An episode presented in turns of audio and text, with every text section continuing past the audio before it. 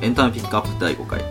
はい、第5回ですね。はい第5回あきらさん今回は何ですか、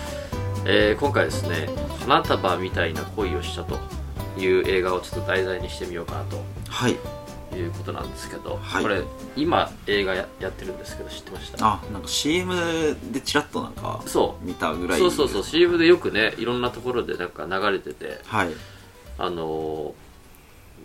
菅田将暉と、あのー有村架純のね、うんうんうんダブル主演という、まあ、恋愛映画なんですけどはいこれまああの今現在においてもこう映画館で見れてるので、はいあの公開されているので、まあ、もしねあのよかったらという感じなんです けどはいでまああのこれ、まあ、恋簡単に言えば恋愛映画なんですけどはい結構あの正直自分はその恋愛系の映画って苦手でうん特にこの邦画の恋愛ものって苦手なんですよはい逆にこう洋画だったらうんこう文化も慣習も違うから、うんうんそれ恋愛におけるもろもろもこう一線引いて見れるというか、うんこう客観的にうんなんか見れるんですけど、うん放火の場合ってどうしてもなんかそこのその登場人物に共感できるかどうかっていううんちょっと意地悪な目線で見てしまうんですよねうん下手にこう文化とか慣習が同じというかあ同じもののを経験してきちゃっただけにうんなんかそういう目で見てしまうんです無意識的にうんちょっとさすがにこれはありえないだろうみたいなそうそううそうそうそうそううだから学園ものとかだったらもうねそれこそそうさっき言った設定からありえないでしょみたいなあるじゃんよくなんか F4 がどうこうみたいな F4 がどうだとか、なんかキザな、ねはいはいこと言う高校生とかね、世界レベルの御曹司みたいなそう王子様とか、うんちょっときついなちょっときついなーってやって、だからそういう、そういうちょっとこうリアリティみたいなものを、その邦画の恋愛ものにみと求めてしまう僕からすると、はい多くのね、そういうう、その手のものって苦手に感じるんですけうどんう、んうんうんただこの映画に関してはその意味ではすごくリアリティがあったんで、はいあの、面白かったんですとはいうわけなんですよあ。はいリアリティですかそこれは、う。で、まあ、あらすじをね、うん簡単に話しあましょうかぜひぜひはいお願いしまあのー、すはい舞台は東京ですね舞台東京でその京葉線の明大前駅で、おえー終電を逃したところから偶然に出会った大学生のはい山根麦と蜂谷絹という2人ですねはいでまあ好きな音楽とか小説とか映画がもうほとんど同じだったところからこうお互いに惹かれ合ってお恋に落ちたんですよその2人が、はいでそしてその大学卒業した後にフリーターをしながら、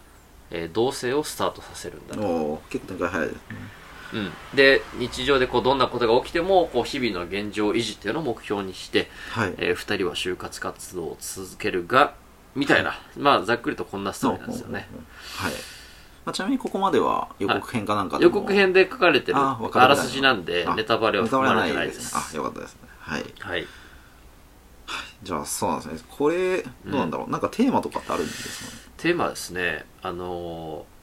まあ学生時代と社会人のその恋愛の違いってところじゃないでしょうかねとほうほうほうということで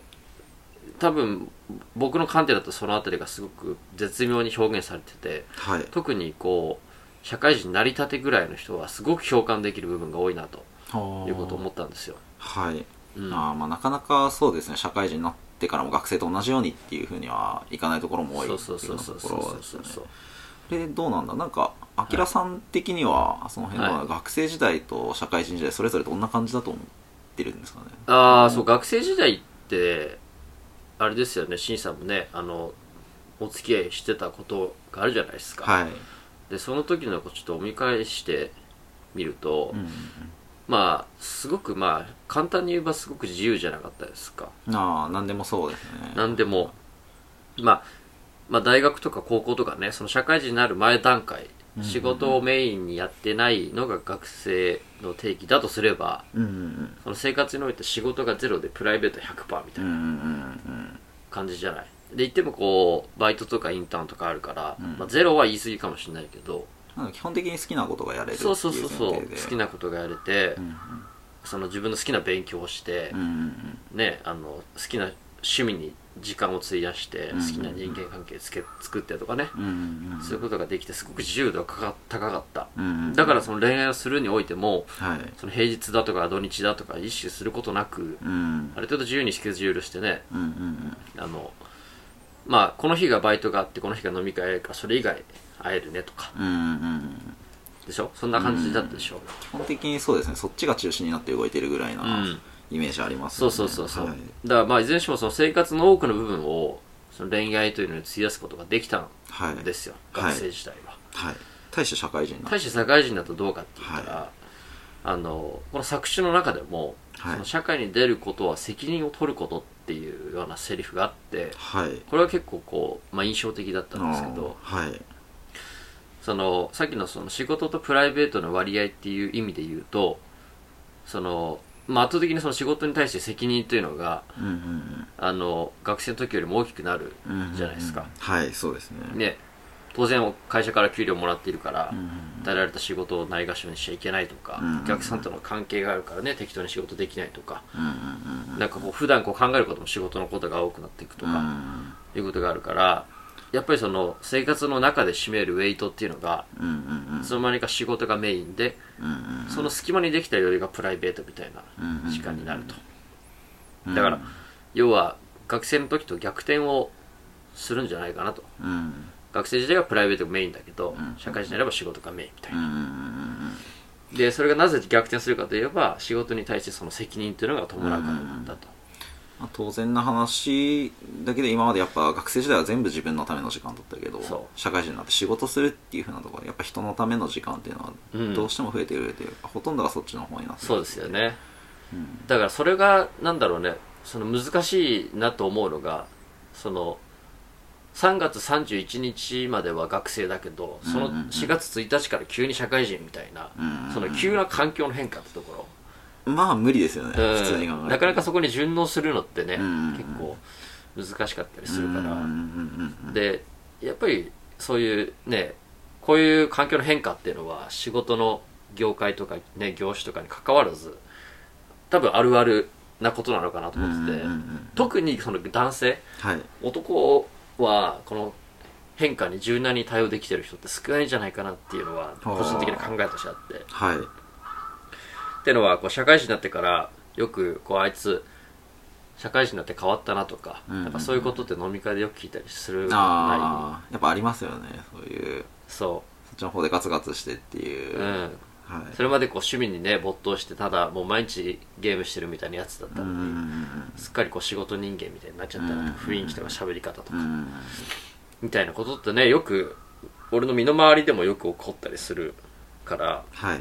でも結局それってのはあの恋愛においても多分同じようなことが言えて、そのなんていうのかギャップが生まれてしまうっていうことがあるんですよね、うんまあ、なかなかそこまで全部器用にこなすっていうのも難しいですそようねそうそううそうそう男の人だとなおさらっていうのはやっぱりあるんですかね、うん一つのことにガッと集中してっていうそうなんとだこよろでね、うんうんううんん、男の人だとね特にね特にすごいやっぱ感覚的にありますねそれはうんそうなんですよ、だからなんだろう学生時代の時にその自分の好きなことをやってたのを下手に知っているがだ知知っちゃってるだけに、うんうんうんそこから環境が変わって、うんプライベートの時間が割けなくなったあこーとによる多少の言動の変化とかうん性格とか考え方うんの変化っていうのが相手からするとうんマイナスのギャップになっちゃうんじゃないか、あーまあ期待がやっぱ高いだけにそうちょっとがっかりしちゃうっていう、うん、これだからこれが後で例えばお互い社会人になった段階で知り合ってたら、うんその環境の中でどうやっていくかだから、うん話は別なんだけど、うんうんその学生から社会人っていうのをそその経由してるうんうんだけにそういうなんだろう恋愛をする上での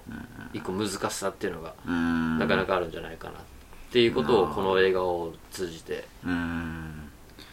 学んだところですね。ああまあやっぱりそうですね環境環境が変わってもずっと変わらずにいられる人ってそうはいないとほとんどいないですもんね環境によってやっぱ人が変わるっていうのは間違いないし、うんまあ、そうそ特うそうにそう学生から社会人っていう風なところの環境の変化ってすごい大きいそうそうそしなんかすごい大きいしやっぱ誰しも体験するってところで、う、うん、みんな通ってきててでも当たり前といえば当たり前だからそんなにクローズアップもされることなくてっていう風なところなんですかねそうだねクローズアップなかなかあんまりされてなかった気がしますね、うんこうあんまり結構多くの人が共通点としてうん当てはまる気がするけど、うんうんうんなかなかここにクローズアップしてるのなかったかなっていうのうでんちょっと新鮮だったというかあハッとさせられたようなところがあったなっていうあなるほ感どじですねそういうふうな感じではいその誰しもが当てはまるっていうふうなところはみんな多分共感できるところあるんじゃないかなというふうなところで、はい見てみると皆さん面白いんじゃないかなというふうに思います、ぜひぜひ劇場に足を運んでいただければとはい思います、はいエンタメピックアップ第5回テーマは「花束みたいな恋をした」でした「花束みたいな恋をした」